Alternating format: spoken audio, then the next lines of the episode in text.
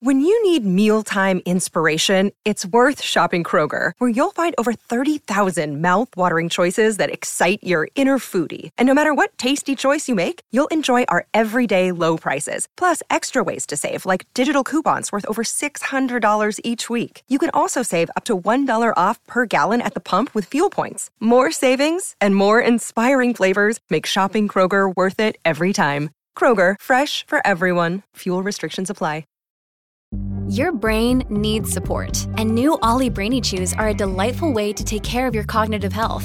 Made with scientifically backed ingredients like Thai ginger, L-theanine, and caffeine, Brainy Chews support healthy brain function and help you find your focus, stay chill, or get energized. Be kind to your mind and get these nootropic chews at olly.com. That's O L L Y.com. These statements have not been evaluated by the Food and Drug Administration. This product is not intended to diagnose, treat, cure, or prevent any disease.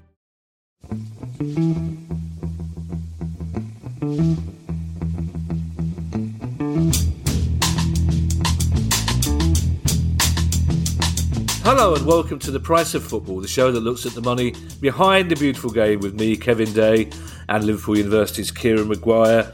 Uh, Kieran, condolences. We're recording this on Wednesday morning. I, I hope you've got over it by now. I, I took no pleasure in that uh, result on Sunday because even I couldn't enjoy Man United beating anyone. It turns out, even you. But I hope you had a lovely day. Did you?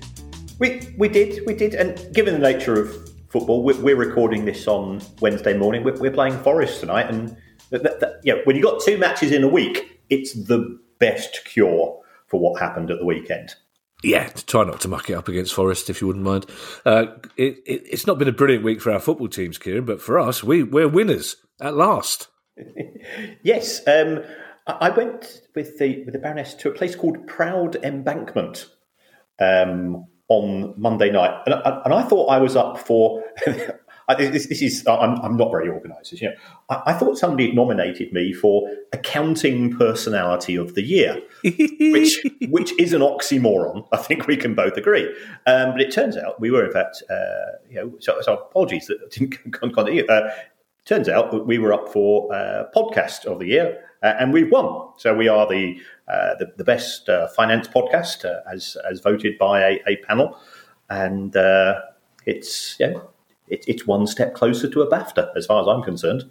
Yeah, yeah. What, what's what's the name of the? Was it an accountancy magazine? Was it PQ? That, was it? That's right, PQ. So, so uh, thank you. I think it was Adam, uh, my friend Adam, who who nominated us, and uh, Graham, who who organised. Um, the one thing you don't expect in sort of an accounting awards evening is we had a fire eater and an Elvis impersonator, um, which was just a very surreal experience all round. And it, and it was very burlesque as well. There was a couple of burlesque um, uh, scenes, oh. uh, which was which was wonderful. Oh, was this before or after you got back to the hotel? Well, I imagine the, the, fire eater will go down as expenses. I imagine, wouldn't it, Kieran? I, I, I would guess. Where's yes. Proud? Where's Proud Embankment? It's uh, it's it's it's next to the river um, on on the bridge uh, at Embankment Bridge. It was it's sort of a sort of a, sort of a, a nightclub. Uh, I think it specialises in you know, in drag acts and ah, okay. uh, big on LGBT. It was fantastic. Yeah, Kieran, uh, uh, we all know my geography is not of the best, that even I would have put an embankment next to the river. I, I, would have made that to Uh, PQ Magazine. The, the first I heard of it was I got a, a, very exciting tweet from someone I won't name to say that we won podcast of the year uh, from GQ magazine. So I thought well, that's that's a big step forward, isn't it? Anyway, Kieran, we know um, you're very busy today. Um, so we need to keep the pod tight. Unfortunately, there's a shed load of news going on. there's a real shed load of news for a change. For a change, yeah. And the, the the first one I know will be very good news to quite a lot of our listeners, particularly one Marcia, I believe, um, who was very agitated by this story. But the FA have backed down on one of their recent announcements. Yes, I, I think this is excellent. Um, the FA made a huge error, in my view, in uh, proposals to change the contracts for players in the National League. um, to withdraw some of the benefits and, and the protection that those young, young men have as far as their contracts were concerned. The FA were proposing to change the rules such that if you were injured, you would only get full pay for 12 weeks, and then you'd be on sick pay of £99 a week. But even worse than that was that um, clubs would have been allowed to cancel contracts if a player was out for three months with an injury on the view of a club instructed medic, i.e., not an independent doctor, but a friend of a friend of a friend of the chairman. Mm. And, and for, for me, that is really concerning. The, nature of football, it's a contact sport. And therefore, if you want people to play the match at its fullest extent, then there are going to be contact based injuries. There's going to be soft muscle injuries as well. And uh, the FA's proposals, and the FA and the National League said at the time, well, you know, th- these are the proposed contracts. Um, you know, the players don't have to sign them, but of course, what the clubs would say, well, if you don't sign it, we'll go and recruit somebody else. Um, the PFA, now the PFA don't represent players in the National League, but of course there are many, many clubs who were formerly members of the EFL, so therefore those clubs, those players will have some form of representation. They they were advised about this by the uh, by, by the Football Association. Um, the PFA's immediate response was, "We think this is a terrible idea."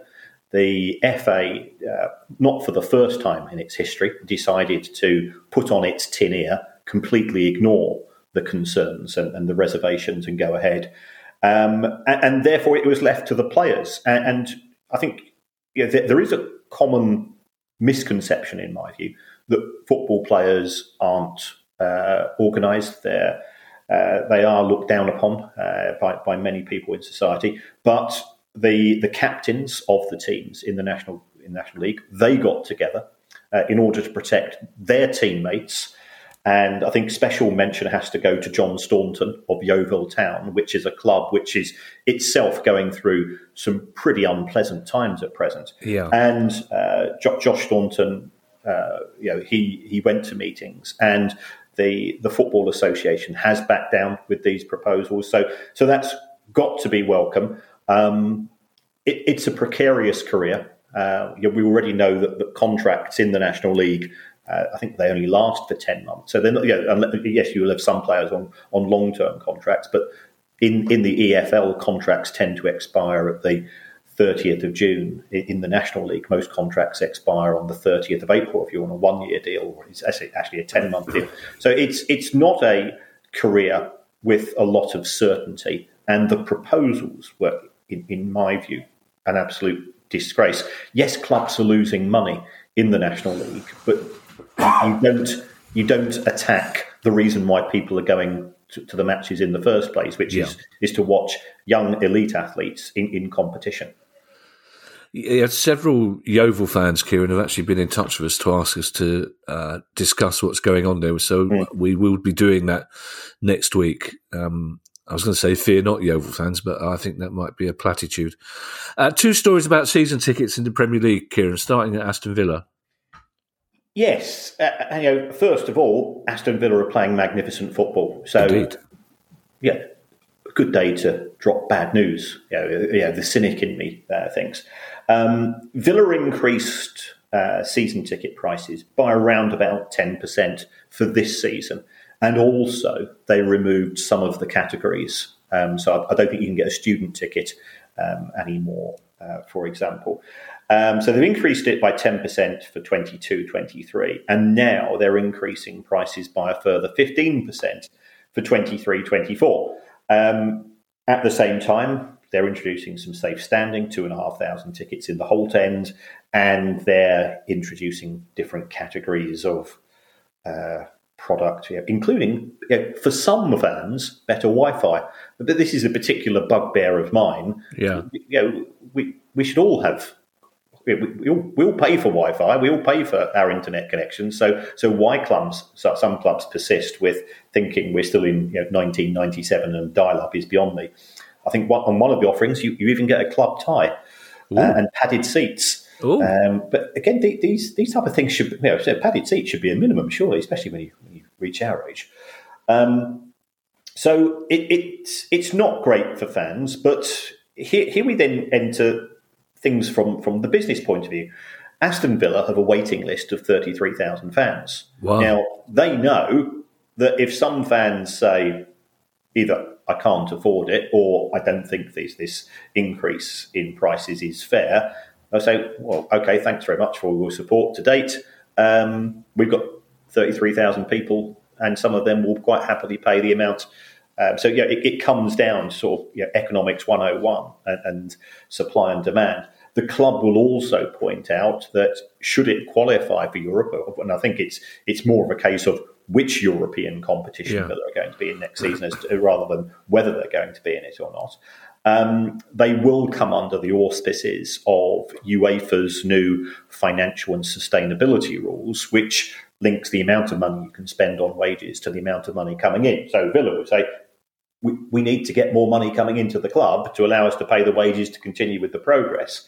If, if you take a look at Villa, um, and, and, and, I went into a bit of spreadsheet heaven when because they the new owners have put huge amount of money. They they put over half a billion pounds into the club in five years, which is which is a you know a, a, huge commitment. And also they've done that in the form of shares rather than loans, so they can't get that money back unless they sell Villa.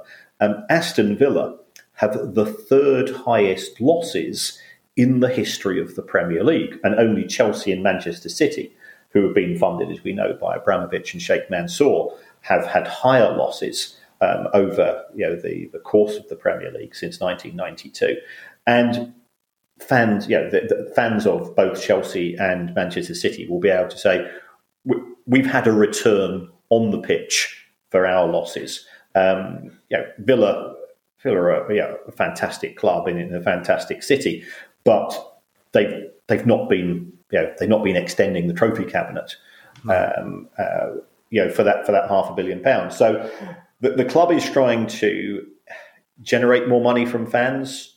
Some of the fans will say, "Well, hold on, you know, the owners are billionaires; they are immune from." The, the cost of living increases that we are having to deal with at present. So that seems harsh. Um, but but that's where we are. Uh, yeah, and Villa say, well, yeah, we're not the most expensive uh, club in in the Premier League, um, unlike the one I think we're about to discuss in a minute. Well, well indeed, uh, less than a minute, Kieran, because we know you've got to be somewhere else. Um, uh, Villa fans can at least console themselves that none of their season tickets are costing three thousand pounds, and uh, Shahid Khan, owner of Fulham, is getting slightly touchy about it. Kieran, touchy. Yes, yeah. I mean, uh, three thousand pounds for non-hospitality tickets. Yeah. So that works out as one hundred and fifty-seven pounds a match to watch wow. Fulham. Yeah. Now, uh, apparently, you know, these are these are nice seats. In they're, they're about in line with with the penalty box, but my my seats in line with the penalty box, sort of, yeah, sort of on the side, and I'm paying twenty-eight pounds a match. Um, so it, it, it, does seem very high. Again, from the from the from the from the perspective of the club, it will say there's been a huge investment in the new stand. We're trying to find alternative ways of generating money. So I think they've got this swimming pool on the top of the stand or something bizarre, and a hotel. So there has been a lot of money spent on infrastructure. Um, but again, it's not just these tickets, which have gone up in price, I think overall there's been an 18% uh, price rise as far as Fulham is concerned.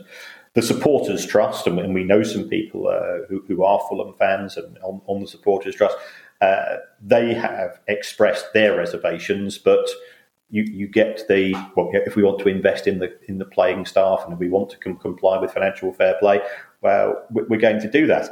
And, and my, my concern is, and, and, I'm not trying to go the full Wolfie Smith uh, with regards to this, is that it's it's a further indication of the gentrification of the game. Um, and you know, my view is is you know, and we you've always said to me this about you know Pawson's Arms, and it's the same with the, with the lads that I go to matches with. We come from all backgrounds, so we know postmen and barristers and doctors and road sweepers and, and, and everybody. Um, but there's a danger that because of the popularity of the Premier League, that we are seeing more and more people being priced out of football. Wolfie Smith was a great character, wasn't he? Was it Tooting Popular Front? That's right. Yeah, Absolutely. what a, that was a great sitcom. Sadly underrated. Uh, 157 pound a game, Kieran. I'd want more than a view of the penalty area.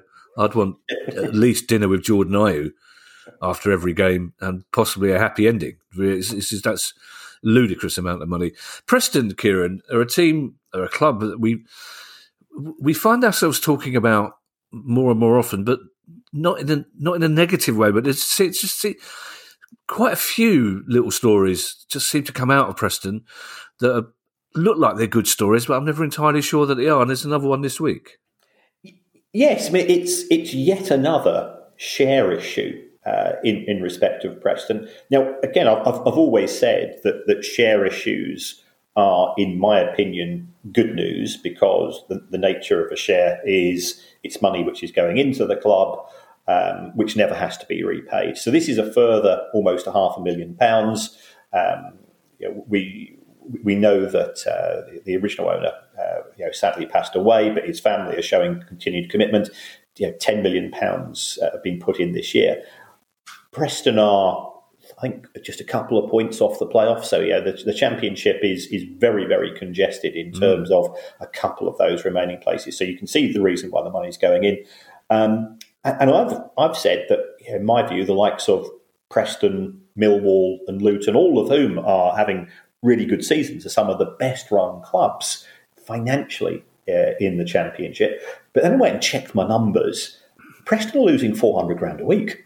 A week. Uh, a week, and, and, I'm saying, yeah, that's that's not that's actually not too bad yeah, by, yeah. by by Championship standards. And I'm, I'm just concerned that I'm becoming inoculated to the the, the huge sums which it which it costs. I think we all are. We we just accept it as de facto that getting out of the championships an expensive business, and therefore somebody somewhere is going to be in a position to write out those checks. But that that's not always the case, and, and certainly I, I was I got a phone call from uh, quite a senior person in in football journalism uh, advising me about another club, which which we won't mention, where the the owner's business is in dire straits, and the mm. owner's business was effectively funding the club. Um, and, and, you know that that's always a cause for concern that you if you become reliant on one person. Um, what happens if that one person's circumstances change, as, as, as we saw at Bury, or they lose interest, as we saw at Derby. Mm. Um, you know, things can turn very nasty very quickly.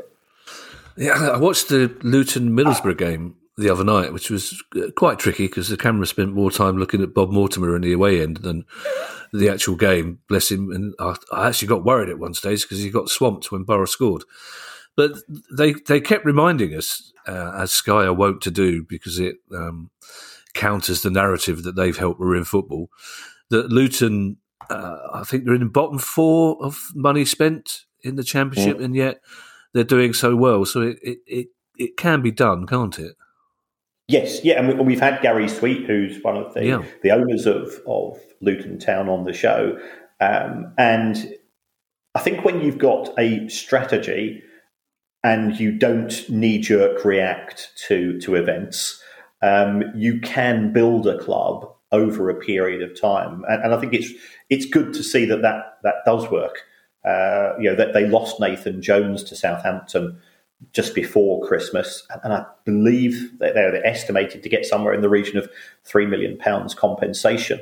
Uh, in respect of that, which which will help the club regardless of whether they go up or not. But uh, yeah, they're, they're doing um, spectacularly well, and, and you know, good luck to them for the rest of the season. It, it strikes me, Kieran, it takes quite a lot to be banned by the FA, but someone has been this week. Yes, this is A.D. Ward, who is a football agent, uh, and he runs a company called Colossal Sports Management, and both of them have been given a 20 month ban uh, in terms of work within football. Um, now, Colossal Sports Management is a successful club. I went on to Companies House, as, as is my want, and had a look at their accounts. Yeah, they've got eight million pounds in the bank. They they just lent one of the directors a further seven million on top of that eight million. So yeah, they're clearly doing very well.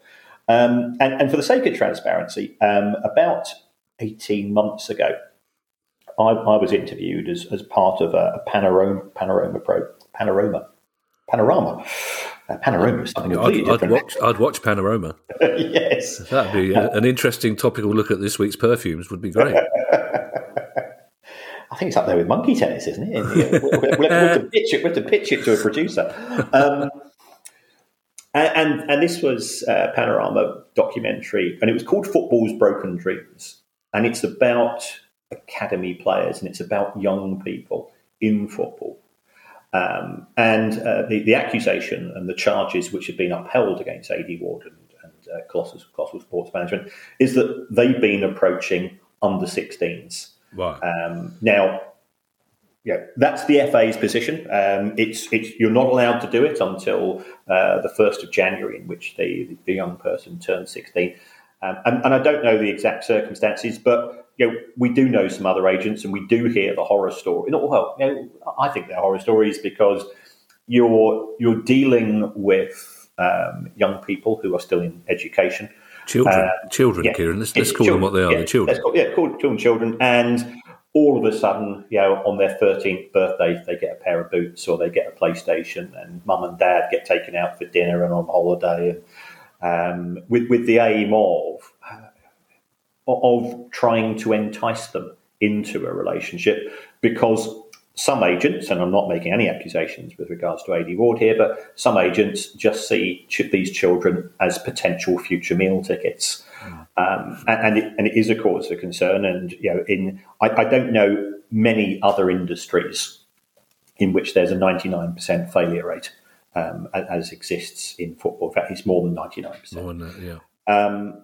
so there, there, has to be protection. It's very difficult to enforce from the perspective of the, the FA. And you know, whilst I was critical of them earlier um, with regards to um, the, the, contracts in the National League, this this is this is more nuanced in the sense that who's going to dip them in? You know, who, who's going to dip in the, the, the rogue agents? Because if the players, you know, if the child's parents get some form of benefit, they're not going to, uh, yeah, they're not going to turn off the taps.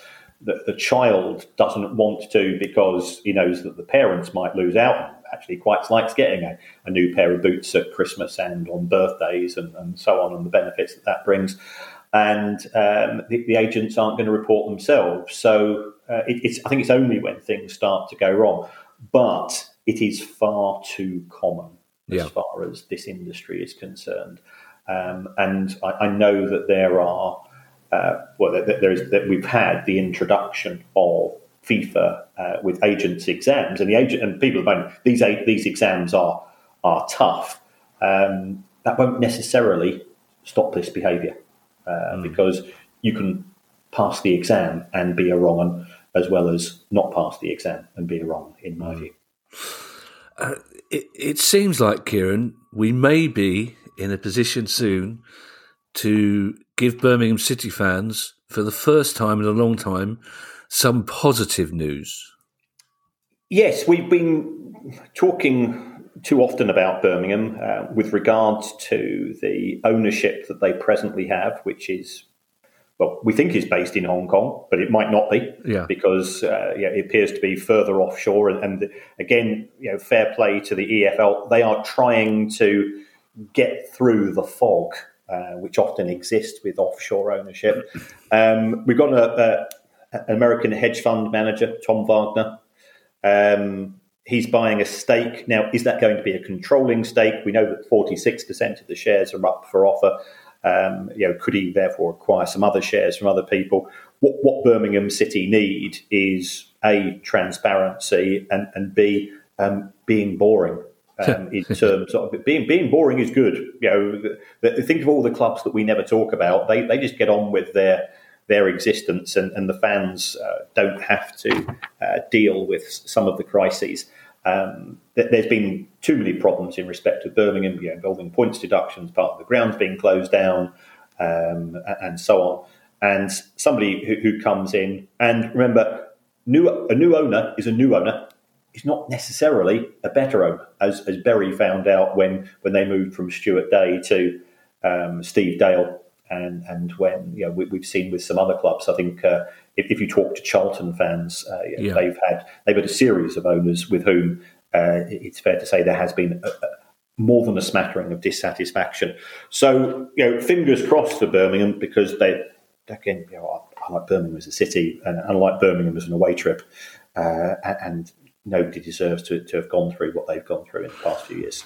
yeah, to be fair to the potential new owners of Birmingham, they may not be better, Kieran, but it's hard to see how they could be worse. Mm, yes, really. yeah, it, it's a low bar. Yeah. Uh, there's been a lot of speculation recently, Kieran, about which uh, superstars of football Newcastle United might be buying in the summer, but it turns out they might be buying something slightly different first. You're absolutely right, and I'm not going to go uh, the full Steve McClaren here. Um, they're, they're, they're, they're, planning to buy. Well, no, they are in talks to buy a controlling interest in a Belgian club uh, from Ostend uh, for around about 10 million pounds. Um, the, the, club currently has US owners who have uh, other clubs as part of their portfolio, and I think this is uh, you know a, a a recurring theme of multi-club ownership. And as you know, I'm pretty agnostic uh, in terms of MCOs, provided the integrity of the game is is preserved. And I, I don't have a huge issue. My my big concern is if we're still doing this show in ten years' time, you know, and there's only four people in the world that own football clubs, then it's then it's gone too far. Um, so. Newcastle are, are looking to do this. They've they've seen the benefits of other clubs. I think they uh, they do appear to have a, a strategy as well as short term money. Uh, Newcastle, and, and, that's why they they've progressed so well um, since the new owners have, have come into St James's Park. Um, so, yeah, the, the, benefits, as we've said before, you get uh, consistency in terms of training, diet, culture uh, between the two clubs. You can put young players out on loan. If you see other good players in Europe and you can't bring them to Newcastle because of you know, the, the post Brexit uh, adjustments with regards to recruiting 16 and 17 year olds and governing body endorsements and so on, you can effectively park them um, at, at, another club with a view to, to building up their portfolio of points and so on. So I think this is uh, the first step. I, I, can certainly see the benefits from you know, the Newcastle owners and PIF's perspective of, of building up a, a, broader base because everybody looks at Manchester City and, and sees you know, the, the success that, uh, that that club is having, of which part of the benefit is is having this this set of tentacles around the world developing talent. Yeah, you you probably didn't see it, Kieran. You were probably enjoying your first soya latte at Wembley, but the first 25 minutes of the Newcastle Spurs game, Newcastle were incredible. And I, I, suspect, Kieran, we will still be doing this pod in 10 years' time, only Matron will be asking us to keep the noise down a little bit and remind us that we're supposed to be in bed by 10 o'clock. And if we could stop playing Sex Pistols songs on the piano, that'd be great as well. and uh, Rangers have got a battle off the pitch coming up, Kieran. Yes, or rather, Rangers have got another battle off ah, the pitch. Right. Uh, you know, Rangers in a dispute with Mike Ashley. Um, there's effectively an ongoing boardroom squabble because the former chairman Dave King is constantly throwing darts at the, at the current board. Um, and uh, Elite Sportswear, who were, were effectively the Hummels uh, distribution people, who went into administration a few months ago. Remember, there was all this kerfuffle because there were clubs like Millwall and Coventry and, yeah. and, others who weren't able to sell kit because they, they didn't have the legal ownership of it at the time. Um, well, one of the things that uh, Elite Sports were, weren't very happy about was that Rangers had switched their uh, kit manufacturing deal to the, the new kids on the block in the form of Castore. Um, and they felt that Rangers hadn't necessarily um, given them due due process. I, I think uh, Hummel were entitled to match what was offered, and they claimed that it wasn't. Um, so the administrators are now saying, "Well, we've spoken to um, our legal advisors, and uh, we think there is a case for going forwards." Um, so, you know, as, as somebody that has worked in insolvency, you you tend to be quite cautious because you, you don't want to spend money um, on legal claims un, un, that are spurious because you, you are there to protect the interests of share of, of, of creditors.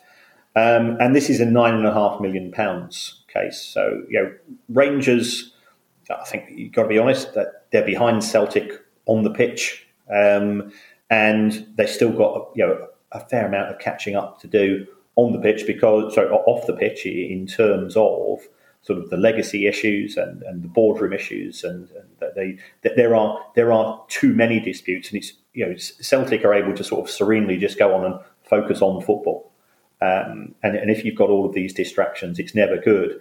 Now, yeah, the chances are this will be settled out of court. You know, either either you know a a, a an, an, amount will be agreed or some form of joint uh, pronouncement will be made.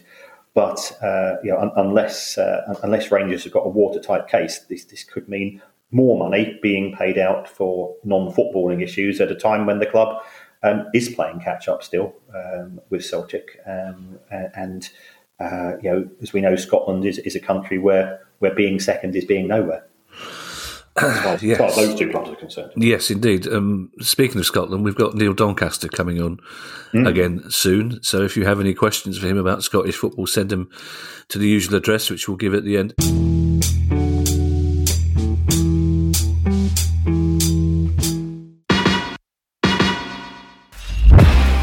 I'm Steve Lamacq, and every week I'm joined by Music Ally's Head of Insight, Stuart Dredge, on The Price of Music, the weekly podcast all about the money behind the music industry. In each episode, we discuss the very latest goings on in the music business and dig into the finances behind the big stories. So, whether you're a music lover who just wants to know more about what really goes on in the industry, or you're an aspiring musician, manager, or label owner who wants some inside knowledge on how Spotify's financial model really works, or what the future holds for independent live music venues, this is a show for you. Subscribe to The Price of Music in your podcast app now. See you soon.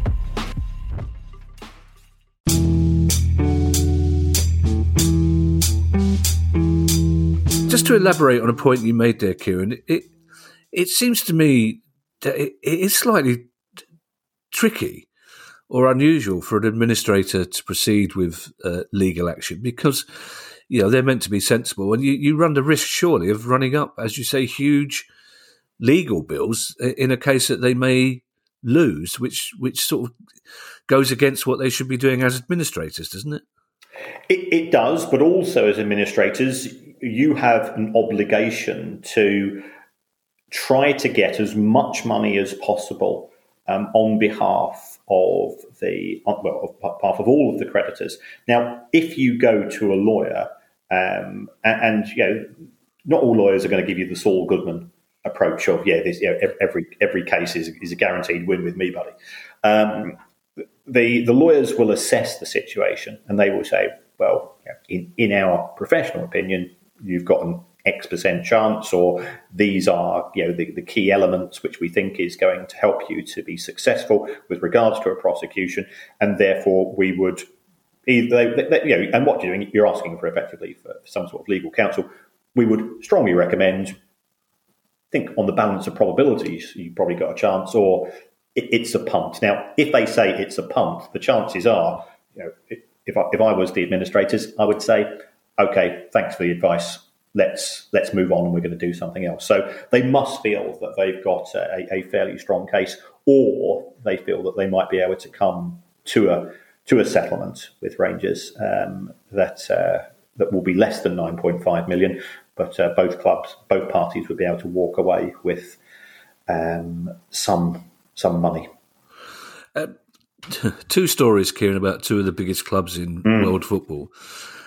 The first one it seems almost counterintuitive to say this, but PSG have posted record losses for last season. PSG posting record losses, Kieran. Yeah, if, if you've got two of the most saleable football assets in, in the world, you've got Mbappe and well, no, you've got three. You've got Neymar yeah. and, and you've got Messi. So, you know, from a commercial perspective, it must be utmost heaven. Um, and, and, I've noted the, the number of PSG shirts that I've seen when I've been in Europe and even in the UK as well, because yeah. people want people want to be associated with success. Um, they, they, win uh, Ligue 1 uh, every year. Um, uh, that, that's Mr. Andrew, uh, my French teacher. Uh, he'll be impressed by that. Um, and they they qualify for the Champions League, although they never seem to win it, but they lost 375 million euro, which is a staggering amount of money. Um, and I think it shows you, you can have all of the talent there, but that talent is costing you a fortune. And I think people are aware that uh, you know, Kylian Mbappe had the opportunity to go to Real Madrid. He negotiated, uh, by all accounts, a pretty decent pay rise from PSG. It became very political as to where his future was going to lie, um, and loyalty bonuses and all these types of things. Um, and you know, the club is yes, it's selling out, but French TV rights are not high. And part of the reason why the value of French TV rights are not very high is that French football is not competitive. You yeah. know who's going to win it each season. And uh, you know, for for all of the faults about distribution of money in this country, um, nobody would have had Arsenal down to to win the Premier League at the start of the season. They, of course, they they still might fail to do so, but nobody certainly nobody would have had them to be you know, leading the the Premier League all the way through to the start of May. Mm. Uh, I'm sure Mr. Andrews, your French teacher, a man who probably devoted his entire life to education, will be delighted to learn that one of the outcomes is that you make a passable attempt at pronouncing Ligue 1 correctly yes. on an award-winning podcast. he'll be very he'll be very pleased. Uh, we had a question, Kieran, on last week's questions pod, which basically said, uh, "How much more bonkers can it get at Barcelona financially?" Uh, and and you said you didn't know, but nothing would surprise you, and it, it's taken only three days for it to get even more. But I mean, I just this story, Kieran, involves the word Barcelona and 1.5 billion euros, and you just go, why? Well, how? What? So please explain what's going on and how they're managing to do it. Barcelona is the most hold my beer football club on, on, the planet at present in, in, terms of what it gets up to. Um, so what they've done is uh, they've said, yeah, we, we've been spending money like it's going out of fashion. We've been having all of these economic levers, which you know, glorify paying loans, as we've said. And now they've said, um, oh, we're going to have less money coming in in future years because we've effectively we've, we've committed to it. So now they're going to increase the capacity of Camp Nou um, from 99 to 105,000 fans and they're taking out a 1.5 billion euro loan. Um, and, and, then it starts to get a little bit sort of bizarre because it says, "Oh yeah, we've uh, we, have got 20 banks," and, and this is this is quite common that you, you will get a consortium of lenders. So we, yeah, we, we've we've got 20 blue chip banks who and other uh, funders who are going to give us the money, and, and that makes sense from the bank's point of view because it means that you're not overexposed to uh, to Barcelona or PSG or the individual borrower. So this always makes a lot of sense. And then uh, Barcelona says, uh, "But we're not going to tell you who they are."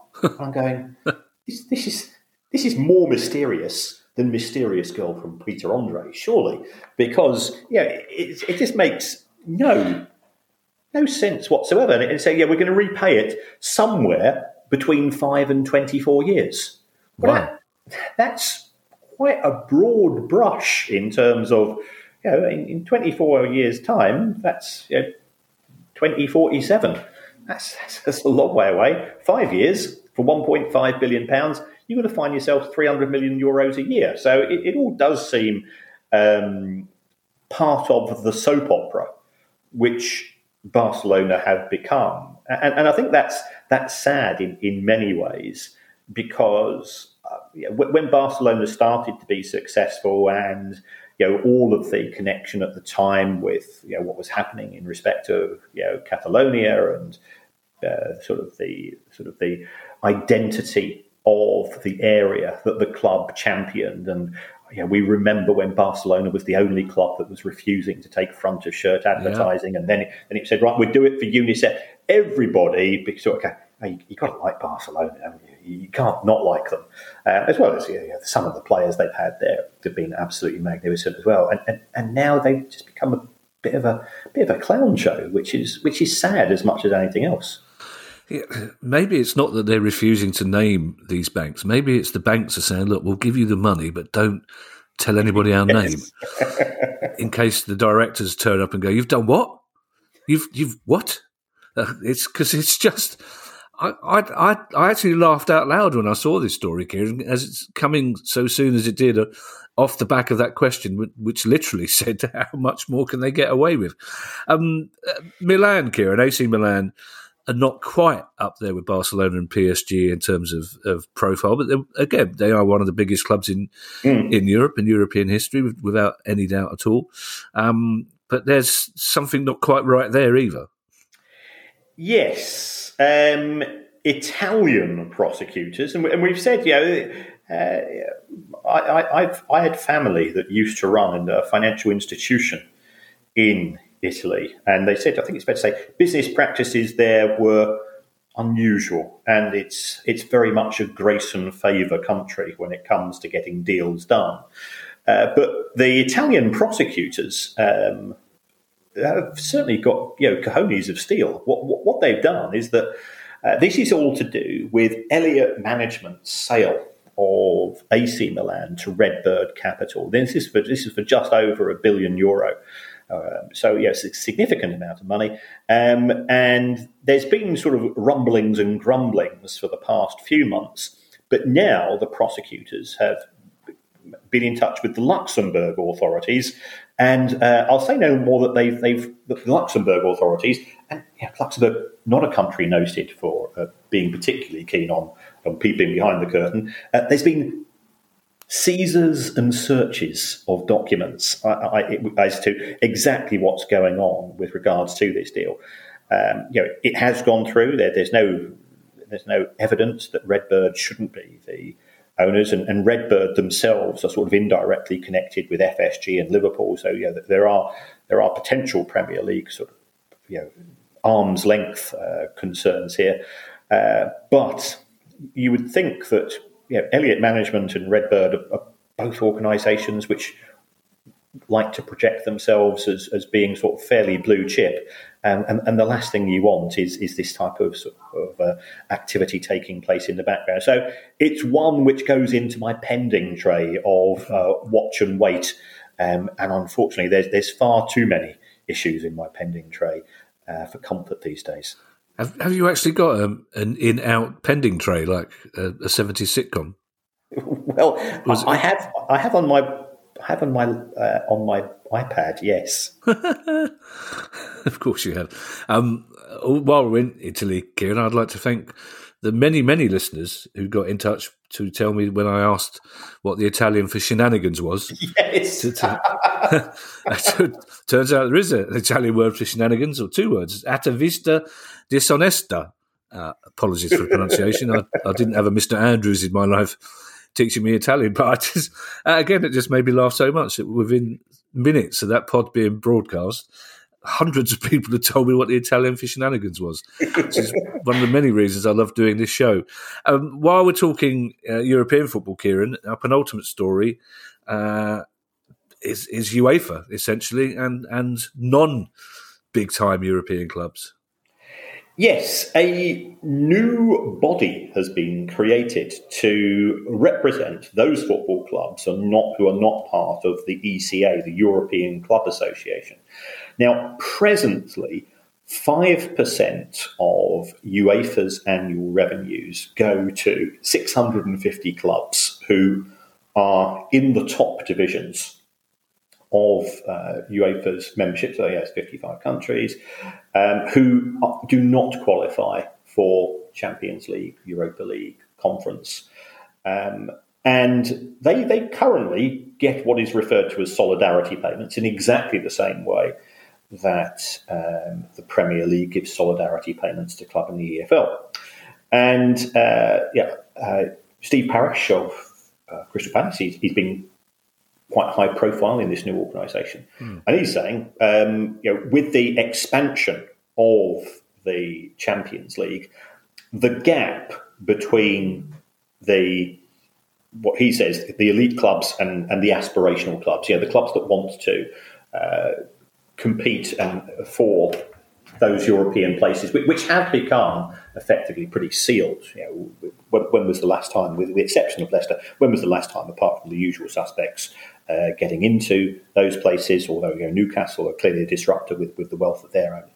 So, so the suggestion is that that five percent of money should uh, be increased to ten percent, um, which would allow um, a greater chance of competition because you know, we mentioned the issue as far as French football is concerned.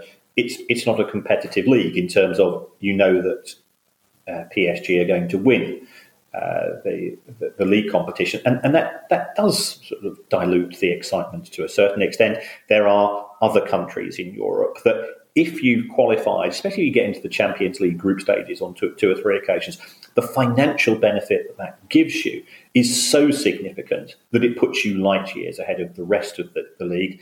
And then it becomes a procession, and then it's a case of you know you're fighting for second or third place each season because you know who the winners are going to be. That has a knock-on impact upon domestic TV rights Whereas all at the same time, UEFA's rights are increasing in value and, and there becomes a complete disconnect. So we, we await with interest. Um, I think there was an element of irony in that, you know, I'm not having a go at Steve Parish here, but he was saying, yeah, we, we shouldn't be giving too much more money to the EFL clubs in the form of solidarity payments, but we should be getting more solidarity payments ourselves from UEFA. Um, so I, I, think we, you know, I've, I've, always said that as far as the distribution of money is concerned, we, we need a 92 club solution and just improving things in the championship and reducing com- competition in League One and League Two, and also potentially the, the, Premier League with some of the proposals seems to be a bit skew whiff to me. Uh, but of course, you, are never going to get 92 people to agree on, on any form of distribution. Yeah, Steve Parish um, spoke at the inaugural meeting, didn't he, of this group, I think, mm. and earlier this week. So I texted him to ask him for a, a quote for the pod, and he texted back to say, "Nice try," because uh, he, he obviously uh, knew that I was hoping he'd accidentally say, "Well, it doesn't really matter because we're getting Jose Mourinho as manager. We'll be in the Champions League season after next." Um, but he he did say, I think there are forty clubs represented at the mm. inaugural meeting, with many more interested. I, I think Steve, in the same way that he has become the sort of unofficial spokesman for the the, the other 14 clubs in the Premier League, I, I think is positioning himself very carefully here as somebody who's um, on the side of the underdog, if you like. Mm. Although, as you say, that doesn't include the EFL. But also, I think I, I think it's actually a rather a canny move because when we are trying to attract talent from other European clubs, they will at least have heard of Steve Parish and Crystal Palace because of his profile in this new group, basically. Our final story, Kieran, takes us back to uh, England uh, and takes us back in a funny sort of way to our very first story. Um, and also, I don't know if you've got a tray along with your in, out, and pending tray. I don't know if you've got one that says about time too, because mm. um, I think that this story would fit quite nicely in that tray. Yes, um, this is all in respect of uh, uh dementia and footballers. There has been um, research uh, in academia. So there's, there's, a guy in Scotland called Dr. Willie Stewart. There's also been a Swedish investigation, um, which indicates uh, the results of that came that if you are a former football player, you are 50% more likely to uh, suffer from dementia than somebody who has not been in, in the sport. And the reason for this, it's all linked to the heading of balls, yeah. footballs. Um, the PFA, the Players Foundation, the, the, Players Foundation, which is the sort of the charity arm of the PFA, it, it does provide some support for former members, but most importantly, it does not provide nursing care. Um, now, nursing care costs somewhere between 60 to 80 grand per person per year. Um, and there's, I think there's 200 former players who are currently um, suffering from dementia. Uh, but this looks as if the governing bodies, along with the, uh, the PFA and the Players Foundation, are going to commit themselves via a, a dementia care fund. And, and, as you rightly said, it, it's, it's not a case of, you know, it's happening. It's, it's we're in 2023. Um, you know, there, there, are too many horror stories, and, and, and you hear, you know, I've heard the likes of Hayley McQueen spoke about her father, and yeah. you know, Jeff Astle's wife, and so on. Chris Sutton um, talking about his dad as well. Yeah, his, absolutely, and and these are these are these are heartrending stories, and, and anybody that's had a a relative who has had dementia knows the sadness and, and the turmoil that that causes, not just the individual, but but all of those families. Um, football is an industrial sport. This is an industrial injury. And the fact that the authorities have been washing their hands of it for so long, I think, is a stain on, on the people in charge of the game. Um, but again, we, have said with regards to the Football Association, and again, the Football Association say you know, we can't afford to do it ourselves. I think that uh, we, yeah, we do need um, uh, broad shoulders in, in terms of providing the funding here. So I'm, I'm hoping that uh, all of the senior authorities in football will provide some support in respect of this. It's still slightly dispiriting, though, Kieran, reading the comments on newspaper websites and listening to phone ins, that in amongst the, well, I believe in the sensible majority, there is still a substantial number of people saying there are millions of people who have dementia, none of whom played football. And there are still people saying, well, these people knew what they were getting into when they took up football for a living. They did very well out of it. I, I don't quite understand that attitude, but it still prevails among some people. Um, unfortunately, the, the, the court of whataboutery is, is a very dispiriting one. And that that's what we have um, in two aspects of life. Um, you know, those people that have worked with asbestos, those people that have worked down mines, they, they, they they started their careers often in terms of um, you know not necessarily ignorance, but certainly a lack of familiarity with with the prospective uh, challenges. And you know, uh, if if I was twelve and is just starting playing football and I was good, I'm not going to worry about what's going to happen to me potentially when I'm fifty or sixty. Yeah. So you, you understand, and, and yeah, football's also great. Yeah, that's true. That's a uh, that'd be a good way to end the pod. And football's also great. Because luckily, that is the end of the pod. Uh, thanks to everyone who has donated to the pod via our Patreon page. If you'd like to make a small monthly contribution as well, that would be very kind of you. You can do so by going to patreon.com/slash price of football. And remember, we have our end of season quiz coming up. Uh, and if you do want to take part in that, I'm afraid you will have to go to patreon.com slash price of football because we have to keep it private after previous disruptions. If you have a question you'd like answered on the show, uh, yeah, just a general question or one for Neil Doncaster about Scottish football, then email us at questions at priceoffootball.com. And in the meantime, I shall hand you over to Mr. Kieran Maguire for his customary farewell. Uh, well, thank you, everybody. Um, thanks for all the kind messages uh, after we, we won the award as well. Some, some very touching things, and we, we, we do have a we do have a hoot um, uh, recording um, two or three times a week as it is now. For it, when we go back to that first day when Kevin and I both looked at each other and I can see me, Kevin's going, "What on earth have I been? Why have I been lumbered with this? this is a this is a dead donkey." Uh, but uh, but yeah, we. We are we're, we're delighted.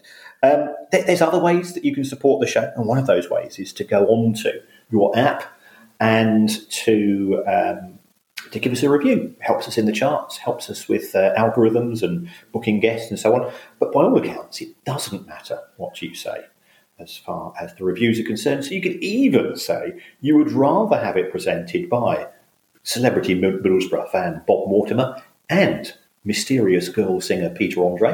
And I think that would be a very surreal show and wouldn't bother us in the bit.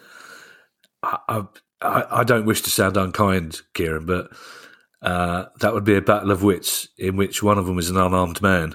So, uh, I w- I won't say which is which because that would be unfair, but I would listen to it. Yes. Bye, everybody. Bye. The price of football.